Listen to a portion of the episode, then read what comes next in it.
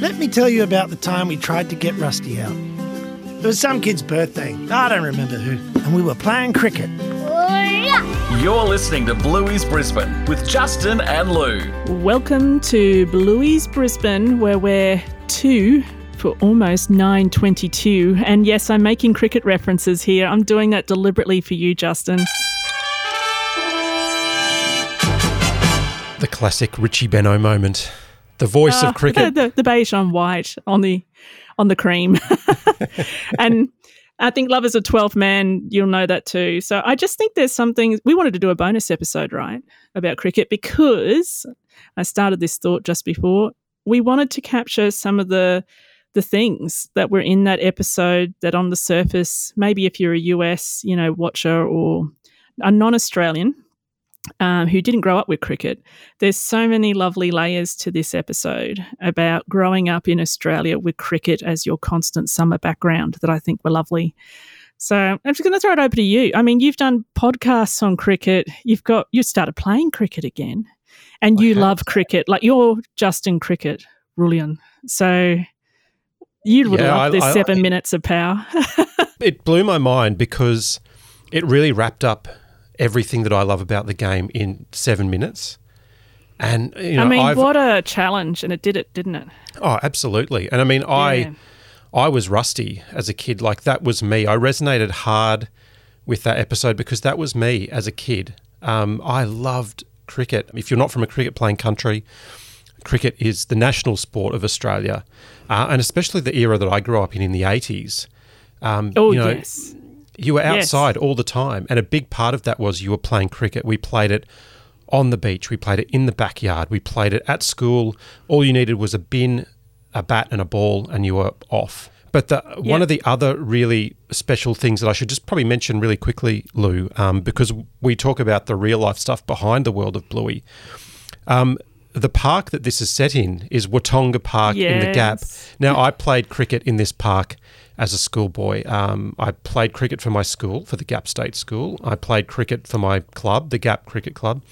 And um, I played many a game of cricket in Watonga Park in the Gap, and also just across the road in Hilder Road State School. Uh, for you know, for Bluey fans, they might know that this is the the location of the episode Circus. Um, Yep. So this part of Brisbane, I just think about my childhood and that was cricket. When I saw it, it was clearly Watonga Park. When they had that aerial shot, that is Watonga Park. I recognise it. Um, confirmed by Bluey Locations.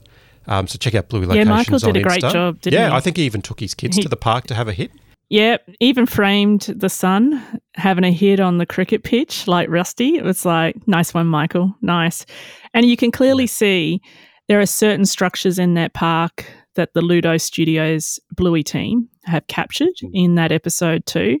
So, yeah, I mean, you are in this episode, you are Rusty. It's confirmed. You're not bandit anymore. No, no, So- not at all. No, I, 10, 10 Nah. year old me. That was me in, in the Yes. park with my schoolmates playing cricket.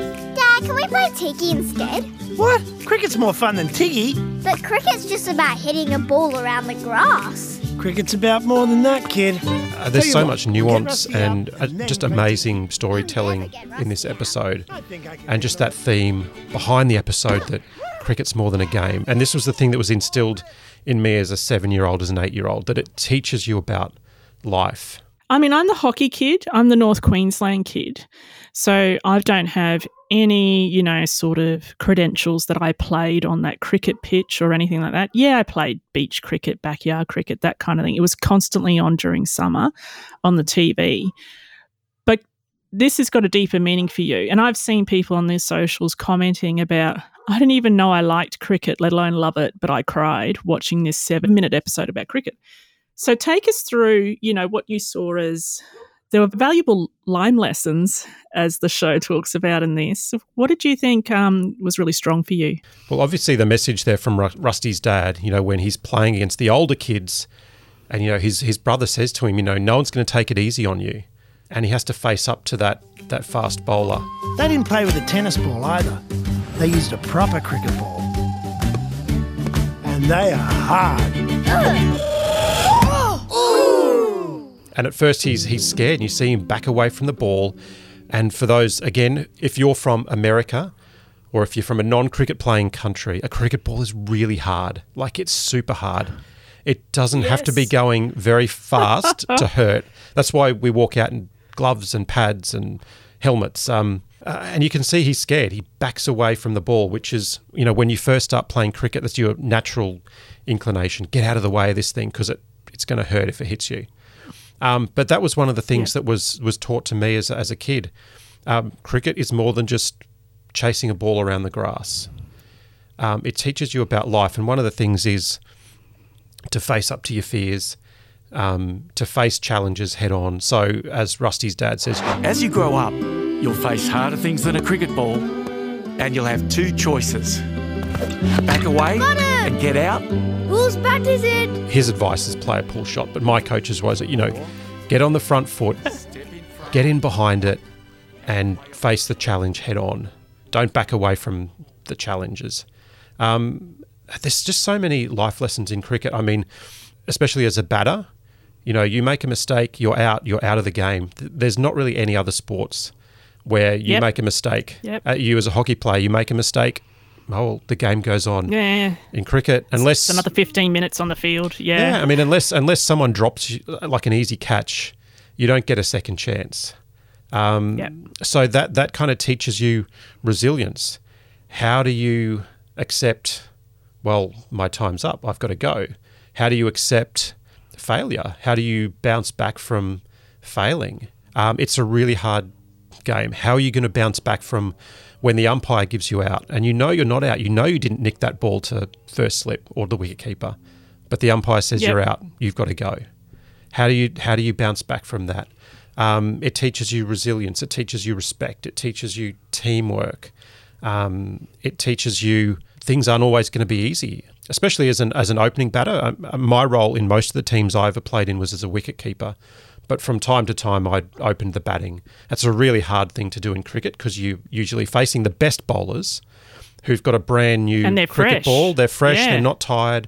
They've Yep. got a brand new cricket ball in their hand, which is hard. It often will swing around, which means it'll move in the air. It can be really hard, and often you'll, you know, at the end of the over, you'll go up to your batting partner and you'll say, "Look, this is really hard. Let's just hang in there. Let's not give up. Let's hang in there, and we'll get through this." And in, you know, such as it is in life, you know, you'll go through hard things in life, but if you can just hang in there, not give up, things will always get better. Things will get easier. So there's there's just so many things that cricket teaches you, and I think this episode really summed up uh, a lot of that for me. I told you you wouldn't get Rusty out. Come on, Pat. This one's for dignity. And like on the level for me, Lucky's dad put everything. uh, it was childhood Lou who was just enjoying that episode so much, but not for Rusty. It was everything around him. So there's this wonderful snippet when you get to see the episode where suddenly it looks like you're all on a computer screen and they're all a sort hmm. of a digital version of each other and there's lines pointing to where you want to move or the fielders waiting for the batters to have a crack. So to be moving people, what was it, to mid on? And there's there's positions like silly mid on, and that's a hectic. Uh, I remember that being a particularly hectic position to play, depending on who the batter was, because you could be staring down a hard cricket ball that's about to scone you between your eyes. Like you'd see some guys at international cricket level go down um, at that position. Yeah, it was just great to see that because the commentary box, because there's a long waiting game with cricket, even with one day internationals or even T20, which tend to be faster than a test. But there's a lot of, there's a wonderful slowness, a, lo- a mindfulness with it. And the commentators on, if you're watching this, you know, on screen or on TV or whatever, they will take to it to show what the strategies are. And even between Bandit, Uncle Stripe, and Lucky's dad, how they're plotting, what you know, what are we going to do with this guy? That happens. You see them having Yeah. the little chats, um, trying to figure out how we're going to get this guy out. Look, he likes the square cut. Stripe, you and me will move to gully and point. You send one to his off stump. Lure him into the catch. and it was just wonderful because all of their strategies went to naught. The other thing we really loved that we got talking about as mes- you know messenger, well, the, we were watching the episodes during Sunday.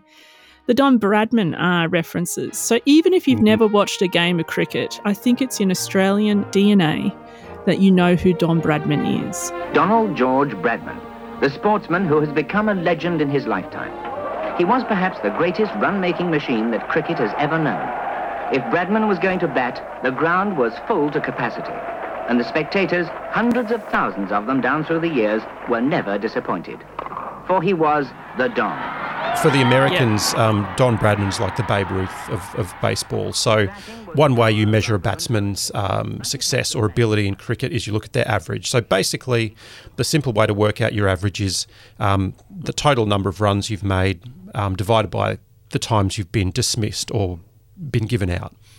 Um, Don yep. Bradman's average is 99.94, which means that basically every time he walked out to bat, he made 100 runs.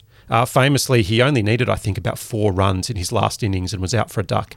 Yes. He only needed four runs to have an average of 100. Um, but the thing is, so if you look at like the world batting um, averages, Don Bradman is the top. There's Daylight second.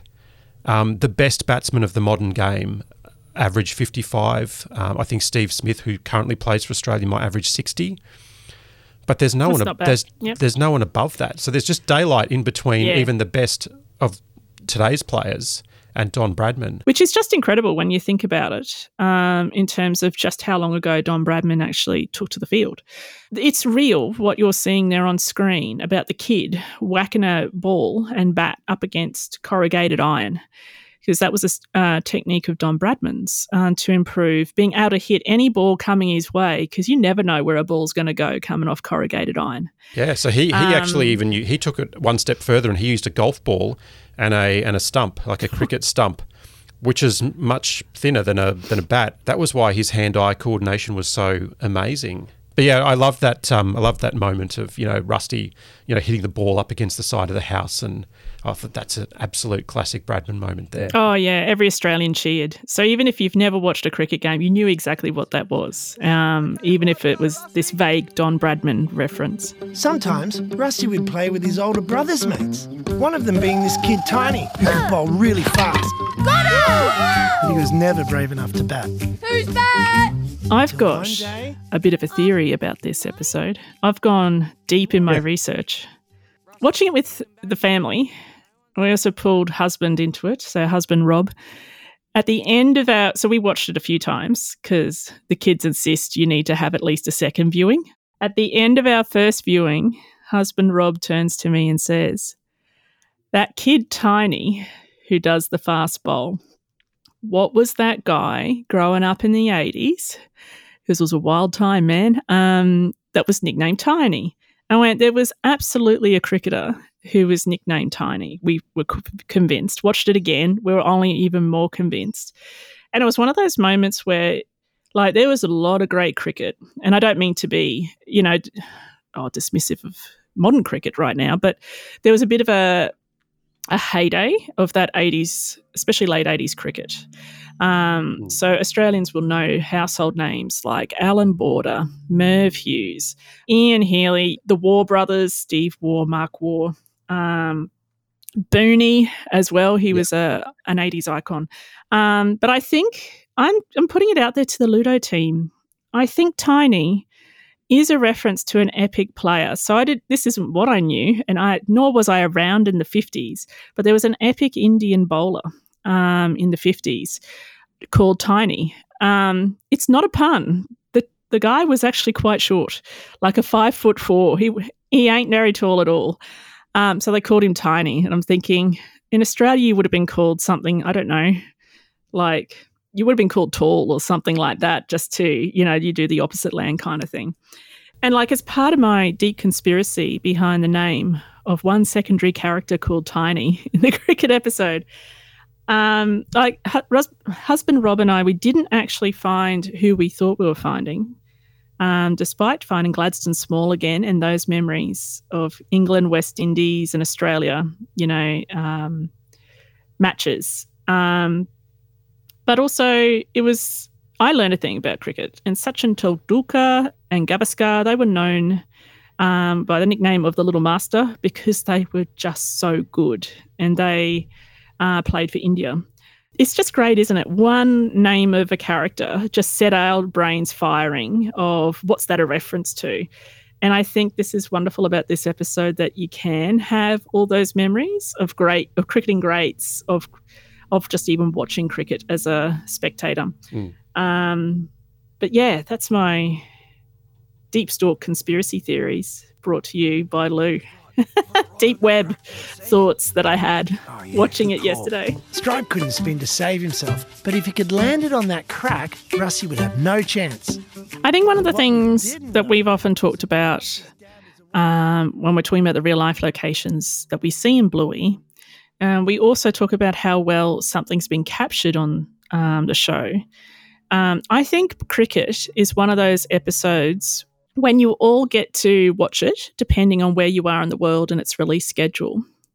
I think it's something where you're going to just go, well, I've got another new favorite episode. Um, the team have been cracking in terms of how they've managed to capture the feels.